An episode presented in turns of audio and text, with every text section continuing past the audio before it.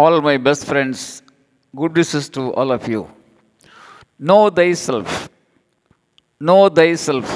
The powerful, meaningful words of great philosopher Socrates continuously echo in our minds till date. Why should a person know himself? A big question. Aristotle answers the question. Knowing self is the beginning of wisdom.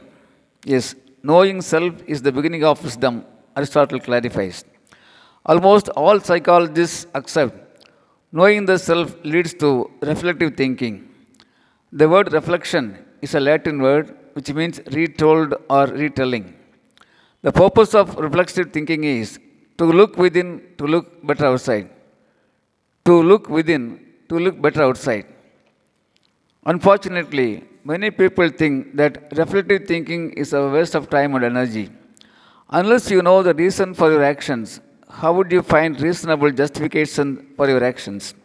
This is the biggest question to explain justifications, of course, for ethical justifications. This is the important intellectual question for everybody to be morally sound and socially civilized. This is the central messages of Socrates, his student Plato, and his student Aristotle. Same is the thinking of our Thanthai Periyar EVR. Friends, we have heard about Shravana, Manana, Nididhyasana. Shravana, Manana, Nididhyasana. These three concepts are considered to be the three pillars of Vedantic practice. Listen, contemplate, and do are the steps to lead a better life. People say these are the concepts told by Lord Krishna in Bhagavad Gita to Arjuna. Of course, these three steps almost all right thinking people emphasize everywhere. Periyar use to say மக்களே என் புத்திக்கு சரி என்று பட்டதை நான் பேசுகிறேன் எழுதுகிறேன். நான் சொல்வதை நீங்கள் அப்படியே ஏற்க வேண்டிய அவசியமில்லை. உங்கள் புத்தியில் உரசி பாருங்கள். உங்களுக்கு சரி என்று எது படுகிறதோ அதை கடைப்பிடியுங்கள். இதுதான் சிந்தனை சுதந்திரம். Friends now we can understand things well ஷவனா it means not simply reading or begetting. You must listen. Shravana means you must listen. Then second thing is not simply hearing. Manana, you must think, rethink, think, rethink, contemplate. That is contemplating, reconsidering what is learned. Third one is nididhyasana, means doing right things. Yes, reflective thinking makes us understand the why and how of things. In our practical daily life, we can really see that reflective, reflective thinking provides us a more humanitarian approach to deal and any scenario, favorable or unfavorable. Friends, let me quote a powerful poetic statement of a young poet, Mr. Muthu of Coimbatore.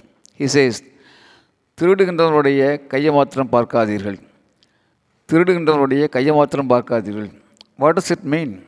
the poet does not justify the thieving. He requests the society to look into the, what makes him do the job. If the activity of a thief is seen through a reflective thinking, with a self introspection, solution is possible. Then we can make him become a better person. Point here is we must understand things from the third person point of view. Yes. Reflective thinking helps us see the world from the other's eyes. Once we learn, contemplate, do all our activities like this, life will be more ethical and good. Yes, we can understand how clouded is our mind by momentary judgments and emotions. To be from to be free from all these undesirable things, we must be we must use logical and rational thinking, but with a broader heart. Friends, we understand now why Socrates was continuously preaching, asking people to know themselves till his last breath. He never worried that he would be given a poison, a punishment. Yes, he happily drank the poison hemlock for his social commitment. Similarly, Periyar did. In spite of his ill health, he was continuously practicing, preaching his self respective sayings till his last breath. Friends, let us learn to listen, rethink, contemplate, and do our best. Is Shravana, Manana, Nididhyasana be our part of life. We can really realize a better version of ourselves if we follow reflective thinking. Shall we try our best?